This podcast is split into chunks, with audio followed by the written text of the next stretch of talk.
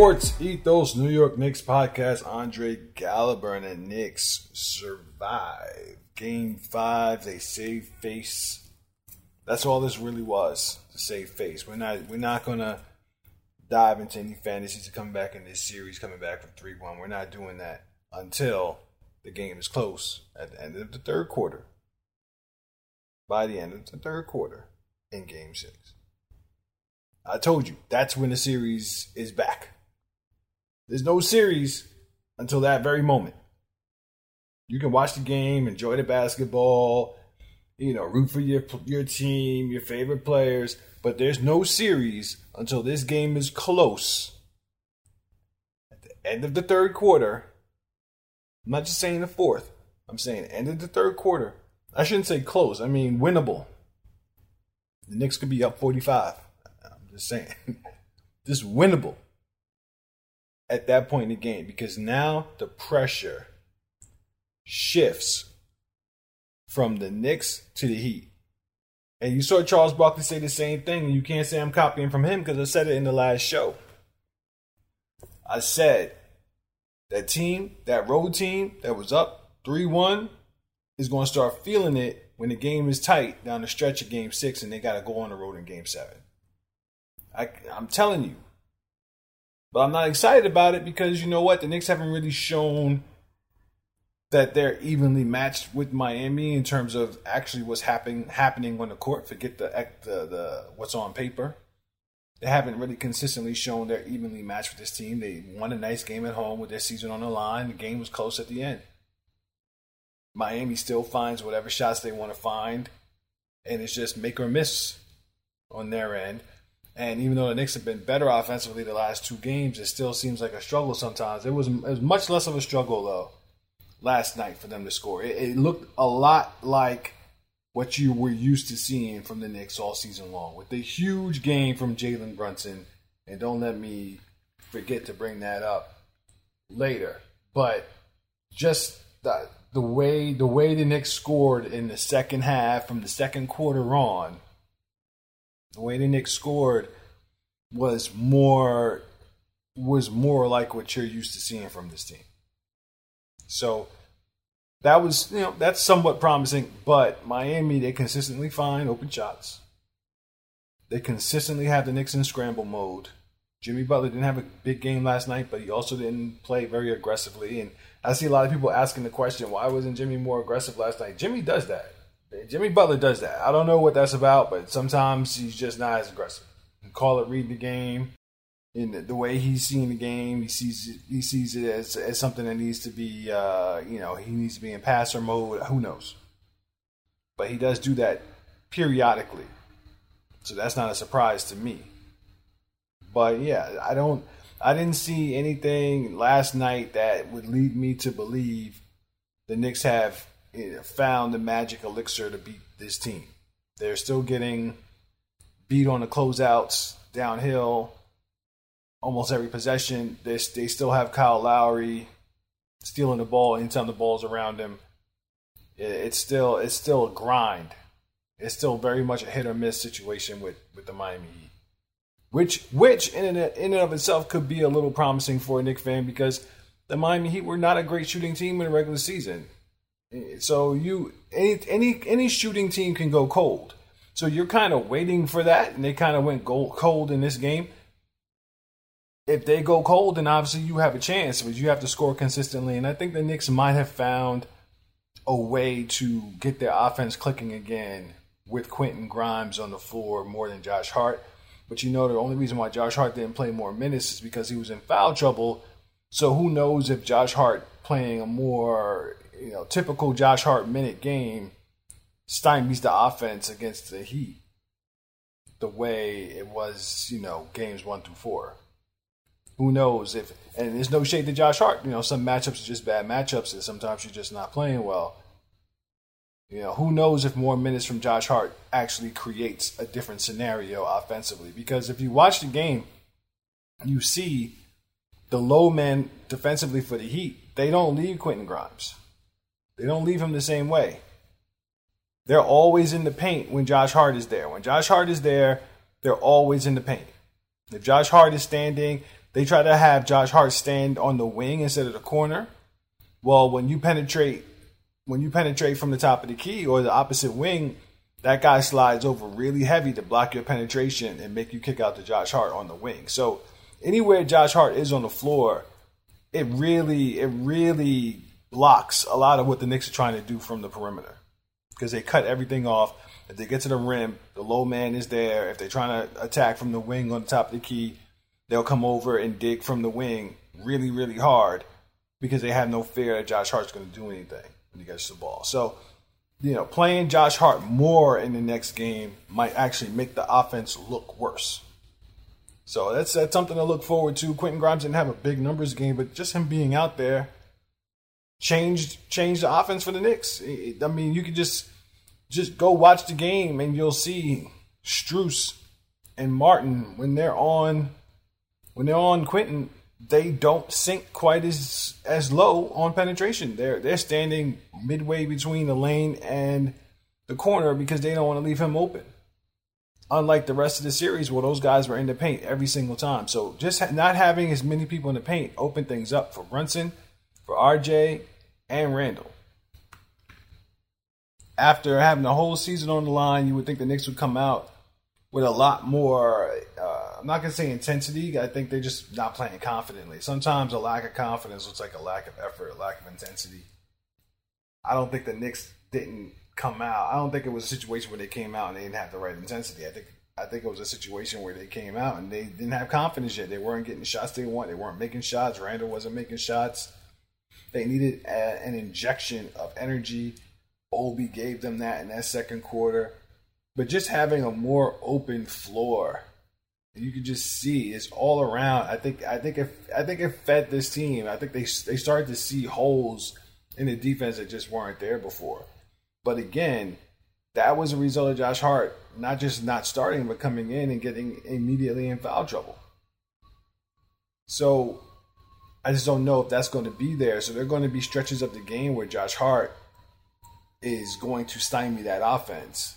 And who knows if Thibs is going to be quick enough to pull him. Even though Quentin Grimes played a lot of minutes in game four and he played the whole game last game, again, that was because of Josh Hart's foul trouble. In game four, they lost. Josh Hart did play a lot. He just didn't play as much. So again, I don't I don't have I'm not supremely confident that every the tides have turned in this series. Typically, when a team is up three one, it's because they're so much better than the other team. That's why it, it happens so few times that teams come back. It usually means that something had to happen in the series, like to the players. Maybe somebody got hurt, or like in the case of LeBron James and the Golden State Warriors, Draymond Green got suspended, Bogey got hurt, and Iguodala got hurt.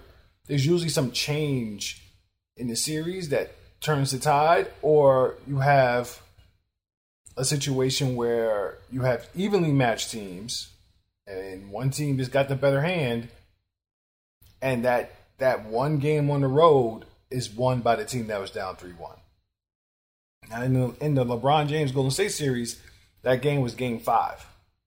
Game five, the Cavs were on the road. That was a game that the Golden State Warriors need to close them out. And I remember watching that at the time and thinking, they don't win this game, they're in trouble. Because you don't want to have to go on the road with your with with the stakes being you have to play game seven if you lose. That you want that game eh, you want you want to be at home with a chance to close the series out, bottom line. So for Golden State, that game was game five. You want to close the series out at home. You have every advantage to do so. When you ain't on the road, you fight an uphill battle. It's almost like you're the team that's down. Because they're playing with all the momentum and desperation, and they have the home crowd and a lot of times the referees behind them. So the Knicks are in a more typical situation where they won their home game, great, save face, but this is the game that they have to win. Like, this is the game where you're going to get, you know, stomped on. You're going to get, you know, somebody's going to put their foot to your neck because they're better than you. So that's why there's no real reason for confidence going into this game. But all of that changes. All of that changes if that game is close down the stretch. Because now Miami starts thinking about how they don't want to go to game seven in New York, and now everything is tight. Instead of playing freely, instead of playing like, you know, oh, if we miss, we'll be fine. We'll we got tomorrow. Close it out. That now it's like, no, no, no, no. We don't want tomorrow. We there's no tomorrow. We got to win this. This is game seven for us, and that's the way both teams are going to be playing that game. If it's close down the stretch, they're going to be playing that game like it's game seven and the season's on the line. Even though it's not really for Miami, that's the way it really is going to be played. Like their season is on the line. They don't want to be a team that had a 3 1 lead and lost it and have to go to game seven on the road and win the game. They don't want that. Keep this game close and and all of a sudden you got a series on your hands. It didn't matter if the Knicks were down 3 1. They're down 3 2. It matters that they were down 3 1 in the first half when it's haymaker after haymaker that Miami's throwing at you. And if, if they're that much better than you, you're going to wilt. It matters you were down 3 1. You soft. You've been getting beat on this whole time. That game gets tight. No, no, no, no. You weren't 3 1 anymore. You're 3 2 with a chance to win this series. And that's the way the Knicks are going to play if the game is tight down the stretch. And that's the way Miami's going to play. Pressure's on them. So that's the time to get excited. That's the time to get excited. But back to this game 38 points in 48 minutes from Jalen Brunson. 38 points, 9, 9 rebounds, 7 assists. Come on now, man. Over 50% from the field, 4 10 from 3, 10 of 13 from the line, 10 of 12 from the line. He missed, he did miss a big free throw down the stretch. But come on, man. The Prince that was promised. The Prince that was promised in this game. You can't do anything but give him credit. But now, but everybody's been talking about Jalen Brunson and the hero performance he gave. Let's let's let's give kudos to the other hero, the hero of the series. One of the heroes of the series is R.J. Barrett and his redemption story in this, these playoffs after the first couple games in the Cleveland Cleveland series. It's epic. You know, he's gone from, and we did a whole show on it, right? He's gone from being the number one reason why the Knicks weren't a better team to being one of the important reasons why they're still in this series. This guy, 26 points, 7 rebounds, 2 assists. Knicks don't get any steals, by the way. It's annoying. One block, and it was a huge block on Jimmy Butler. Okay, 47% from the field, 37% from 3, 7 at 8 from the line. Give that man credit, man. Give him credit. I always said that he was built for this. I said it all the time that he was built for New York you know, we talk about all of his shortcomings, but he was built for New York, and he has shown it in this series. He was a plus 17 in the game. Jalen Brunson was a plus 9 in the game. Mitchell Robinson was a plus 12 in the game. Quentin Grimes was a plus 9. Randle, uh, a zero. zero. Josh Hart was a minus 11, which is definitely a turnaround from Josh Hart's history with the Knicks. Obi Toppin was a plus 9. The Knicks went on a big run in that second quarter, and Obi Toppin was a part of that. Hartenstein was a minus three while he was in the game. A little surprising, but Mitchell Robinson just had a good game. He responded to the criticism. Eight points, eleven rebounds, two assists, two steals. One of the only only guys getting steals in this game. Quentin also had two steals. Isaiah Hartenstein had one steal. Julius had one steal. No blocks from Mitchell. Hartenstein had 4.6 rebounds. It was hard to explain they went to hack a Mitch at the end of the game. Now, when they first did it, it was the first time they've been doing it in the series. First time they had to do it in the series. Um, I can only assume that right after that. Now, there's no substitution. He's at the line, so there's no dead balls. He's at the line. I can only assume that right after that, that um, Thibodeau did not want to waste a foul and get Hartenstein in the game right away. He, he, it looked like he took a possession to see if there was going to be a dead ball, so no one had to take a foul. It was down the stretch of the game. Understand that if you put them over the limit, then you know they're shooting free throws. So I think he was trying to conserve the foul there. So he he got burned on one possession after that with a with a Mitchell hack um, hack a Mitch, but he didn't get burned because Mitch hit the free throws, which was huge. Stepped up, stepped up, chest out, hit those free throws. Give him credit. Give him credit. Hartenstein came in the game. But here's the question for me. At under two minutes, you can't do uh, the hack a Mitch, right? So Hartenstein, to me, though, is not a zero I don't know if Hartenstein was so worse. I guess that's the wrong word because he's been great in the series. But I don't I don't know if the difference between Hartenstein and Mitchell in this series in this game was significantly uh, enough, different enough that Hartenstein would not be in the game defensively just in case free throws would have to be shot. And I didn't explain that perfectly, but I don't know if you put Hartenstein in the game for those last few defensive possessions, just in case you got a rebound and he had to shoot free throws. I I don't know if that's a smart move or not because I can't really. Just there are a lot, you know, they're different defensive players. I don't know if Mitchell's been so much better than Hartenstein or was so much better than Hartenstein in this game that it was worth having him in the game and not Hartenstein just in case. That said, you look at the game, Mitchell in 26 minutes is 8 points, 11 rebounds. Hartenstein in 21 minutes is 4.6 rebounds. I you know I just I just don't know, but the difference in plus minus sometimes the difference in plus minus is who you're playing with. But Hartenstein is playing with some of the same players, so Mitchell had a good game.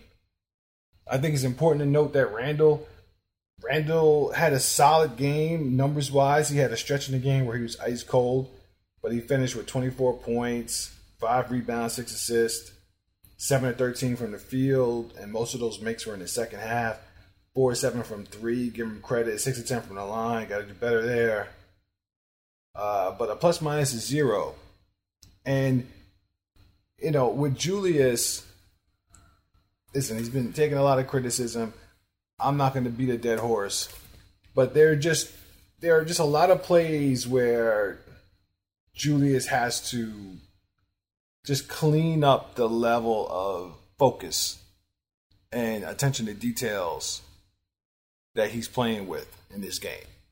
There were a few just egregious plays in this game. With like a minute left in the game, Bam Adebayo got a, a, pass at the free throw line. He's coming down the lane with a full head of steam. Now, Julius had to react very quickly if he was going to do anything about it, but that's part of the game. You got to be there. He didn't.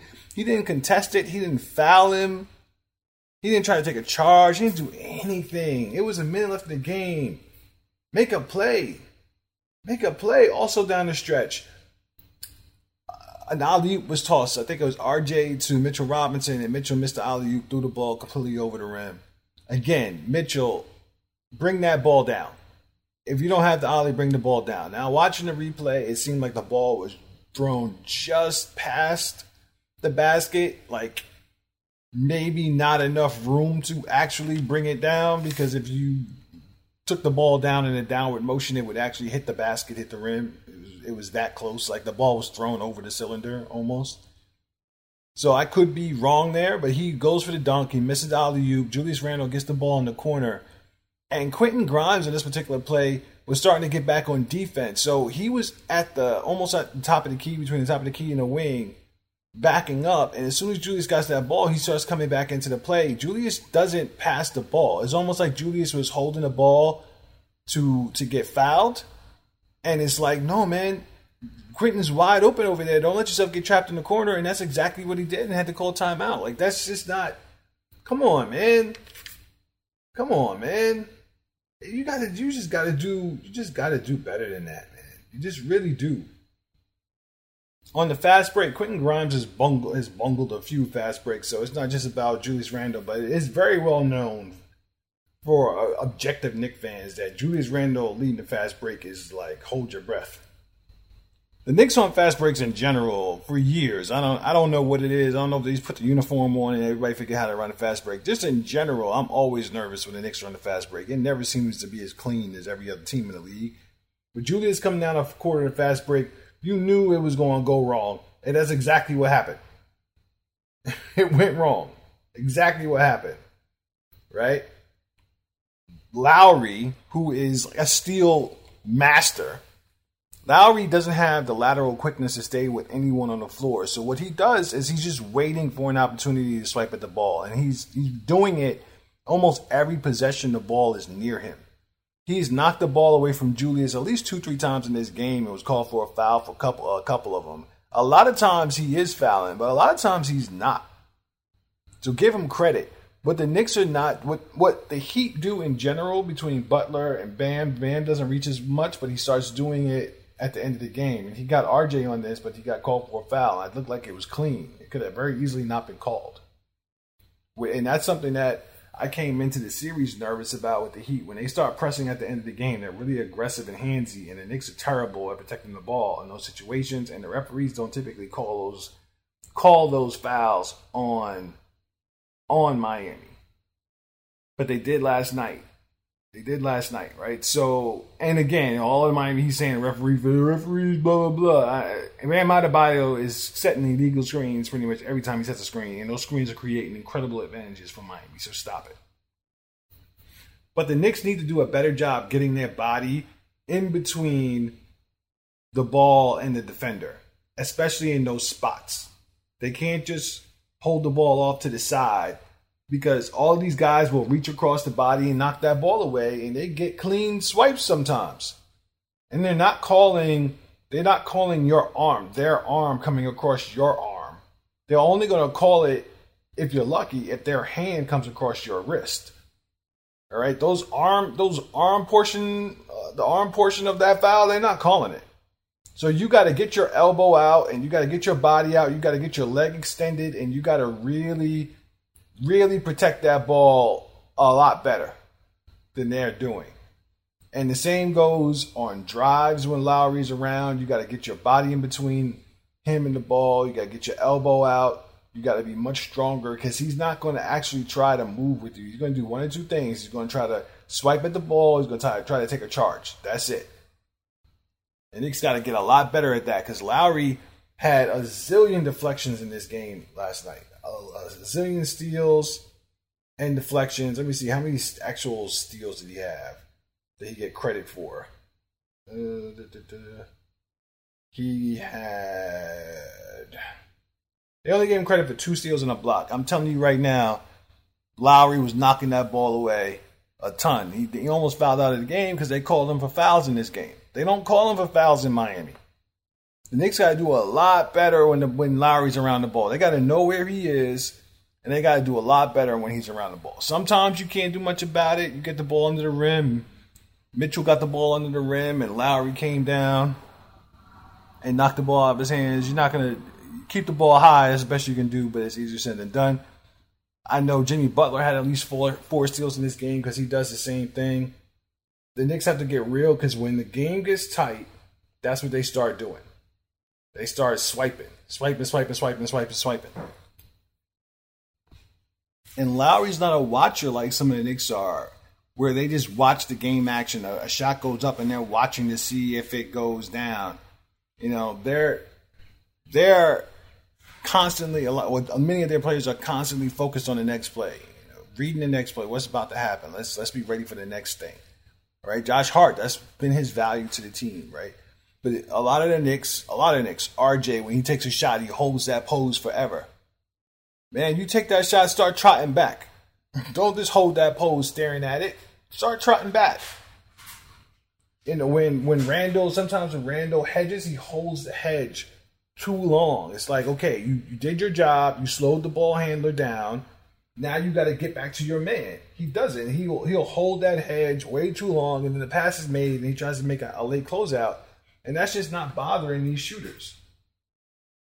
You know, too much watching. You see him watching all through the first play of the game. He was watching. It was the same thing. He kind of there was a lot of motion at the at the wing, and he kind of there was some switching and some hedging, and then and then Kevin Love backdoored, and it was like the only reason why he backdoored is because the ball started dribbling. The ball started dribbling away from him, and he was watching the ball, and Kevin he wasn't in good defensive position. He was expecting the pass. If the pass was going to Kevin, it was almost like he was sitting in the passing lane to Kevin if Kevin was getting a three point shot. It was like, nah, man, he's not shooting three. He's cutting to the basket because you you're not paying attention. See, they do that. You know, Miami reads and reacts like that. Knicks don't do that, and that's one of the reasons why I'm not as confident they're going to win. Because you have to read and react in this game. You can't just be robots and doing what the play says. Sometimes you got to read how defense is, is playing. And it's too much watching. Quentin Grimes, I love him to death. He had a hero moment last night. He watches. Shot goes up sometimes. He watches. He, a guy drives by him and he is he pulls his hands out out of there because he doesn't want to get called for a foul and the shot goes up and he's just watching as the whole no if you're if you're done playing him then go do something else go go box out go help the helper you don't just sit here and watch him take this shot there's more to do Miami may not take that shot they might make a pass and rotations need to be made and now you're a step late because you were watching you can't do that but let's take a second and talk about the moment Quentin the the Knick legendary moment that he had in this game. Well, like two minutes left in the game, he gets illegally screened by Bam Adebayo, bangs his knee. His knee is hurting. You see his knee is super straight as he's laying down, almost like it was hyperextended. He's laying down. No foul is called. He knows he has to get up and get back into play because Miami doesn't take immediate advantage of it. They pull a Knick move and don't take immediate advantage of a defense as, as in rotation and struggling. He gets himself back into the play. He gets himself into a passing lane with high hands to make sure the pass isn't passed to him, pass to uh, Jimmy Butler while he's rotating. And then he gets back in front of Jimmy. Jimmy gets the ball. He plays good defense on him. Jimmy makes a move and then he strips him and gets that ball. He's limping the whole time. That's the type of fire and desire this team needs. And he's usually very alert on and off the ball, but he has to clean up that watching aspect of, of his game. And the other thing I'd like him to do, and this is less about him and more about Thibs, and because I want all the players to do this, is when you get beat off the dribble and you're riding the guy to the basket, you need to peel off when the help defender slides over and help the helper almost every single time. If you do that, then the low man – in, who's leaving the corner, the weak side corner three open, the low man does not have to stay and tag the dunker spot because you're going to shoot the passing lane and get to that dunker spot, and they won't have to stay there and they can get back to the corner. Because what's happening, and we talked about this all the time, and this is you know this is basketball 101, 101 for pretty much every team, is that when the low man defensively comes down to tags tag the dunker spot, sometimes the dunker spot will pin the low man so he can't get back out to the corner when the ball is kicked out to the weak side corner. And in a situation that happened a lot last night is the the low man defensively wasn't even in front of the dunker spot. So he wasn't doing anything but holding his waist from behind, which would do nothing. It's usually Bam Adebayo there. You're not doing anything if Bam catches that ball in that spot and you're behind him. If you're not in front of him, you're not doing anything. So don't stay there and get back to the weak side corner. They gave up that shot time and time again and will continue to do so because that's been an Achilles heel for the Knicks defense and many defenses in the league all season long. But the way you mitigate this is if you know it's almost like a switch. When you got beat, there's nothing for you to do. Once the big man slides over, you make it his responsibility to contest at the rim. You abandon the play and get to the dunker spot. Get in that passing lane. Don't sit there and hang around and just watch him from behind as the guy shoots or whatever you're gonna do. Sometimes you're close enough to contest it and it's a it's a two man contest, but it's it's not worth it. You got Mitchell Robinson, you got Isaiah Hartenstein. That's what they do. They are there to make that stop. Let it go Get to the get to the dunker spot, get in that passing lane so that the low man doesn't have to hang around and give up that corner three. That reminds me of another thing that Julius was doing or did last night, man. That play down the stretch where I, one of the few times the Knicks read the game and made a read, a good read, and Julius backdoored for Jalen Brunson on a Jalen Brunson pass. He hits him. He gets the ball in stride. He, Bam wasn't paying attention. He's not to play. Jimmy Butler was down guarding the paint, so Jimmy Butler stepped up. But Jimmy Butler was completely out of position, so it was a desperation play for Jimmy. And Julius had already avoided him with the first step he made after the catch, and just needed to turn his body and lay the ball in. But instead, he dropped the ball off to Mitchell. In his mind, it would have been an easy dunk for Mitchell, but it wasn't because Miami, they don't watch.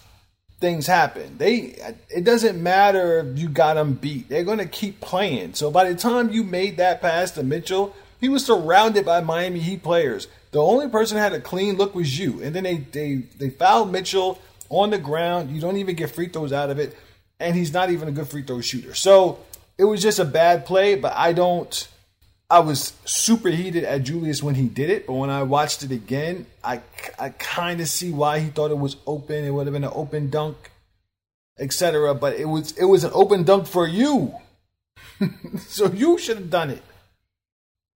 That's one of the things that we just talk about with Julius sometimes, where he you know he's not in the moment. He's just not in the moment. He's just not engaged in reading the game in the moment when you are, you don't miss that.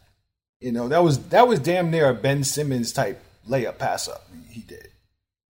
It was damn near that same type of deal. You are athletic enough to catch that and finish that. You needed to finish it. You can't blame a guy when he passes a guy like Julius. You can blame a guy like Ben Simmons who's afraid to shoot, but a guy like Julius, you can't be mad when he passes or whatever.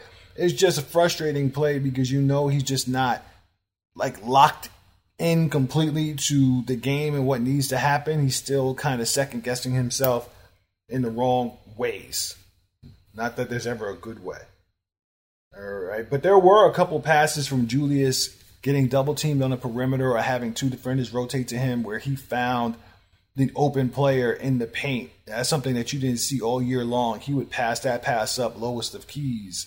He would pass that pass up and just let the defense settle and then decide and then shoot whatever nonsense shot he wants to take instead of passing the ball to Mitchell in front of the rim or whoever else is open. But last night you saw him pass the ball to Mitchell uh, one time where the defense was scrambling and two people scrambled to, to him and he was able to get the ball to Mitchell from the top of the key and he got the ball to RJ I think on another play where RJ was in front of the rim. I'm not going to say wide open because nobody's ever really wide open, but – a good window with small people around him, and RJ had a nice finish. Now back to RJ. So give give Julius credit for that, by the way. But the way RJ is reading the floor, like his, we talk about Julius's game theory and and how he approaches the game and what shots he's looking to take. RJ is the complete opposite right now. Right now, he is a complete opposite he is taking the right shots. He knows exactly what shots to take right now. He's taking the right shots every time. Open three is one thing, but when he drives, if the floater's there, he takes it. If it's not, he kicks it. There was a play where he had Lowry on him. He took him, protected the ball, got that nice little dip, that lean got by him. He did that in game four too got by him and got the layup at the rim before Bam could help. There was another play Lowry was on him and Lowry gambled. He turned around. He know he knew he didn't have the drive, so he took a little baby jumper. And you don't see baby jumpers from RJ very much because he's not very effective at it. But you know he understands that that's your shot and he's knocking that shot down. Give him credit. He's playing so well. He's he's the prince that was promised right now. He's playing so well right now and you just wonder like where was this all year long? How come we didn't see this all year long? But the way he's playing right now is it gives you a whole new lease on life because he's doing it against some solid defenders. He's doing it eh, doing it against jimmy butler. He's doing it against sometimes kyle lowry.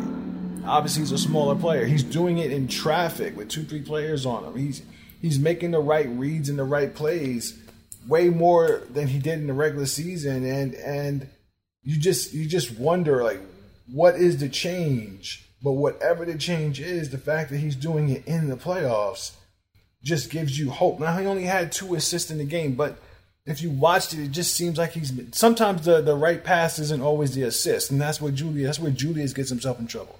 The right pass isn't always the assist. Sometimes it's the pass to the pass, and he's doing that. He's not forcing things, and of course, hitting your hitting your shots is always at the end of the day that's all that's all that's going to matter at the, end, at the end of the day. But his package, his his approach to the game right now is the best I've ever seen it, and sorely needed by this team. And as much as we criticize Julius, his approach to the game in the second half and how he approached it, I thought it was so much better it was more, you know, you made a mistake here, made a mistake there, and, and defensively, you know, he's not the only one making mistakes. He's just glaring when it's it's him because a lot of times it's you know it's really bad.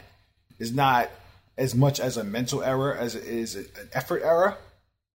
Because you see guys make mental errors all the time. It's like you're in the wrong place at the wrong time, etc. But he'll be in the area he's supposed to be in, but just not make the play. And that's frustrating.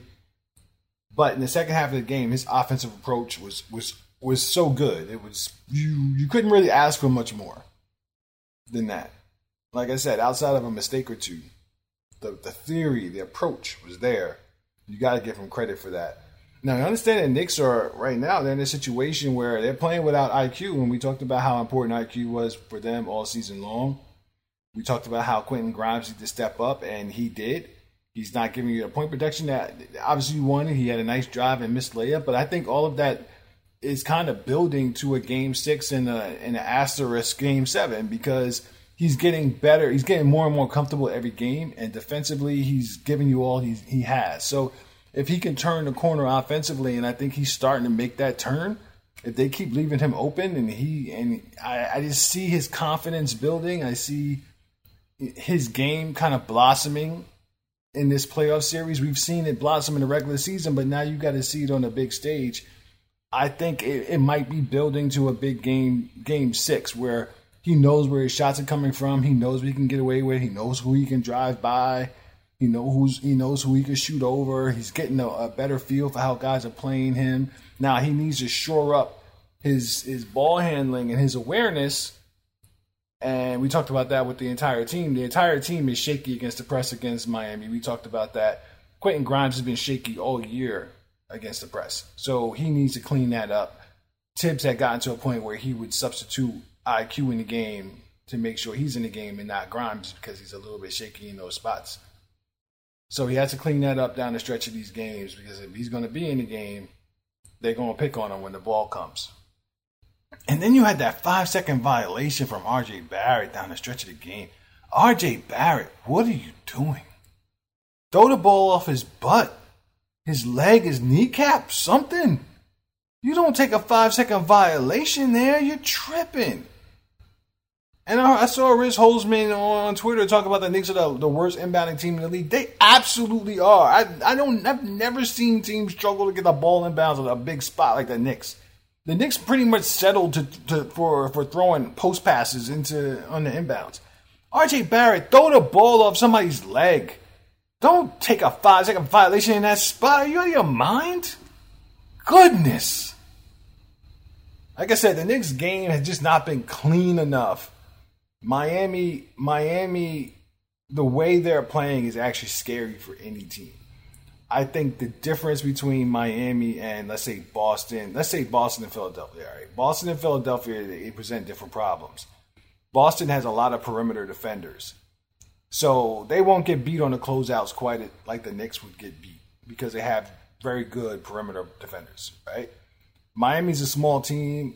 Boston can play bigger and they can play smaller. They can match up, and they're just a, a more solid defensive team, and they won't get beat as clean in my opinion. Okay, and then Boston on the flip side, they're going to score more consistently than the Knicks are. I think the major problem for the Knicks in the series, like, like I said, everything is not all one, and you know, it's not it's not the it's not binary. It's not hundred percent one thing, but the Knicks defense isn't clear. It's not as bad as people make it. It's just not good enough considering they're not scoring enough points. And I think Boston is going to score enough points to beat this team if they were to win, obviously they have their they have their work cut out for them. For them, they they will score enough points against Miami to win, and they'll be a little bit better defensively against Miami to you know to slow them down. So I think that's a bad matchup for Miami, right? Philadelphia presents a different problem. Obviously, they have a huge size advantage with Embiid, but Miami and their zone defense and Philadelphia's sometimes inability to get the ball into the post to with to Embiid is a little bit of a problem, right? So beyond that, Harden, you never kind of don't know what you're going to get, but you have Jimmy Butler. You know, you have some people to get in Harden's way. So Embiid is a difference in this series against a very small team. So it's a question of will Philadelphia figure out how to post up Embiid and get him the ball in the paint, which they seem to struggle with sometimes. If Miami goes to a zone to sink down on Embiid, Philadelphia has no problem getting the ball to Embiid at the free throw line and having him shoot short mid range jump shots, and if you come up, have him drive by you. So I think I think Miami does have some issues against Philadelphia too, but they're very much schematic because they will not let Embiid just dominate the paint. Because dominate sometimes Embiid this is not in front of the rim enough to dominate the paint. So uh, not between that and the fact that Philadelphia is, I mean uh, Miami is just going to pack it in and not let him because they have bad matchups in the in the interior. I think Miami has a shot against them if they if they especially if they run their offense the same way they ran against the Knicks. As long as Maxey and Harden are on the floor, they're going to get open shots all day long. So I think Miami has an advantage against them, and not so much an advantage against Boston. Now I'll bring that back to the Knicks. The Knicks don't have great defensive players across the board. I get it, but some of it is just bad technique and discipline. For example, if if Martin gets the ball at the three point line and Butler's coming up on the wing, right? So Martin gets the ball, you have to do a hard closeout on him, and Butler's coming up to set a screen on him from the from Martin's left side. You shouldn't be on Martin's left side, number one, because he's a right hand shooter. So you should close out to his shooting hand. And if you're afraid of the closeout, you want to close out and, and shade towards his strong hand you don't close out to his left side almost thinking, okay, he's going to use this screen on Jimmy, so let me try to ice the screen and send him away from it. No, it's going to be a, a, a same size, it's going to be like a, a wing wing screen. So you'll just switch that screen if you get screened by Jimmy. And then now Quentin picks up Martin on the other side, and now you're on Jimmy. So there's no reason to ice that screen. There's no reason to attack the closeout, or I'm sorry, to close out on his left side. You want to close out on his right side and take away his right hand drive. Like something like that is is a simple thing. I don't even think it's easier said than done. Close out to the shooting hand. All these guys, most of these guys are not dynamic offensive players. Yeah, of course they can dribble left and drive to the basket, but they don't want to. And that's not where their strength lies. So close out to their shooting hand. That's the way you're supposed to do it on a shooter anyway. And it'll it'll cut out some of these hard closeouts that are being attacked by Miami and getting open shots on the flip side. That's like a simple thing that the Knicks should have been stopped doing, and they haven't, which is, again, why I'm not confident that it's going to change when they get to Miami. It's just going to be a hit or miss situation. Is Miami going to hit their shots or miss them? Is are the Knicks going to rush them on their shots? I do believe in rushing shots. I do believe that's a factor. Is is are the Knicks going to rush them and make them start missing shots, or they're going to be sitting there cool as a fan, picking the Knicks apart from the three point line? You know, I just feel like that's an adjustment that should have been made already, and it's is not consistently made. I, I, think the Knicks are trying their best to close out when they have the rotation right there in front of them. I, I think they get caught in situations sometimes where they mess up the rotation and they give up open shots. But I think it, their their goal on defense is to have Miami kick the ball out to the three point line. They just want to contest those shots, and they and they want they really want them to put the ball on the floor again. So if that is your goal, then you want them to put the ball on the floor to their weak hands, and then when they penetrate, some of these guys aren't strong finishers at the rim. If your shot blocker is there, leave that to him and go find someone else and take options away instead of having that that person driving to the basket who should be driving to their weak hand, having options all over the floor because you're double and triple teaming that person. So again, you know, some of this stuff should have been cleaned up already. I don't know if it's going to be. There were rumors that after game four, Ian Begley reported that after game four, the Knicks coaching staff and the players got into a huge fight. I don't know the details on it. I don't know what they were fighting about. But Ian Begley reported there were whispers that they got into a huge fight after game four. And I can see that. I can see I can see why the coaching staff would be mad at the players because they're not always executing defensively and giving the effort they need to. I'm not saying they're not playing with effort, but they're not giving the effort that they need to in the places they need to. All right. So if you're not executing and your effort isn't there, you're going to catch it from the coaching staff and not understanding from the players' perspective. Whereas, like, you're not putting us in the best position to succeed here. We're on our heels constantly, and offensively, we can't get a score. You know, and you're not playing the bench. You're not playing shooters. You know, you're not playing guys who've been shooters all year. Obi Toppin ain't hit a shot since the first since the first game. I don't think he's so disappointed in him. I, I was touting his ability to to play with confidence, and he's out here. He looked better in last game, but you know he's out here looking shaky. You know, so there these are adjustments that I think should have been made, and some of it is execution. I think you, know, you can tell Julius Randle everything under the sun, and Julius Randle got to go out there and execute. I know some of the things that Julius isn't doing, he's been told to do. So, you know, and you see a guy like Jalen Brunson who's limited athletically, and you see him giving all he got, chasing Duncan Robinson around screens, who has inches on him and is not bothered by his contest. So he has to be closer to him to even make him not shoot. You know, but simple things like making them drive left every time, you know, making them drive left every time, and then knowing when to peel off and take away the passing options to the penetrators because there's a big man at the rim. That's the that's what having a big man at the rim is supposed to be doing. So, fun game.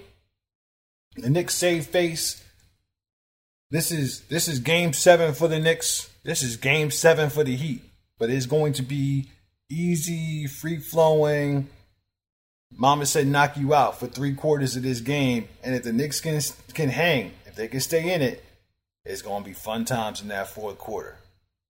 It's gonna be fun times in that fourth quarter. So that's what you're wishing for. That's what you're hoping for.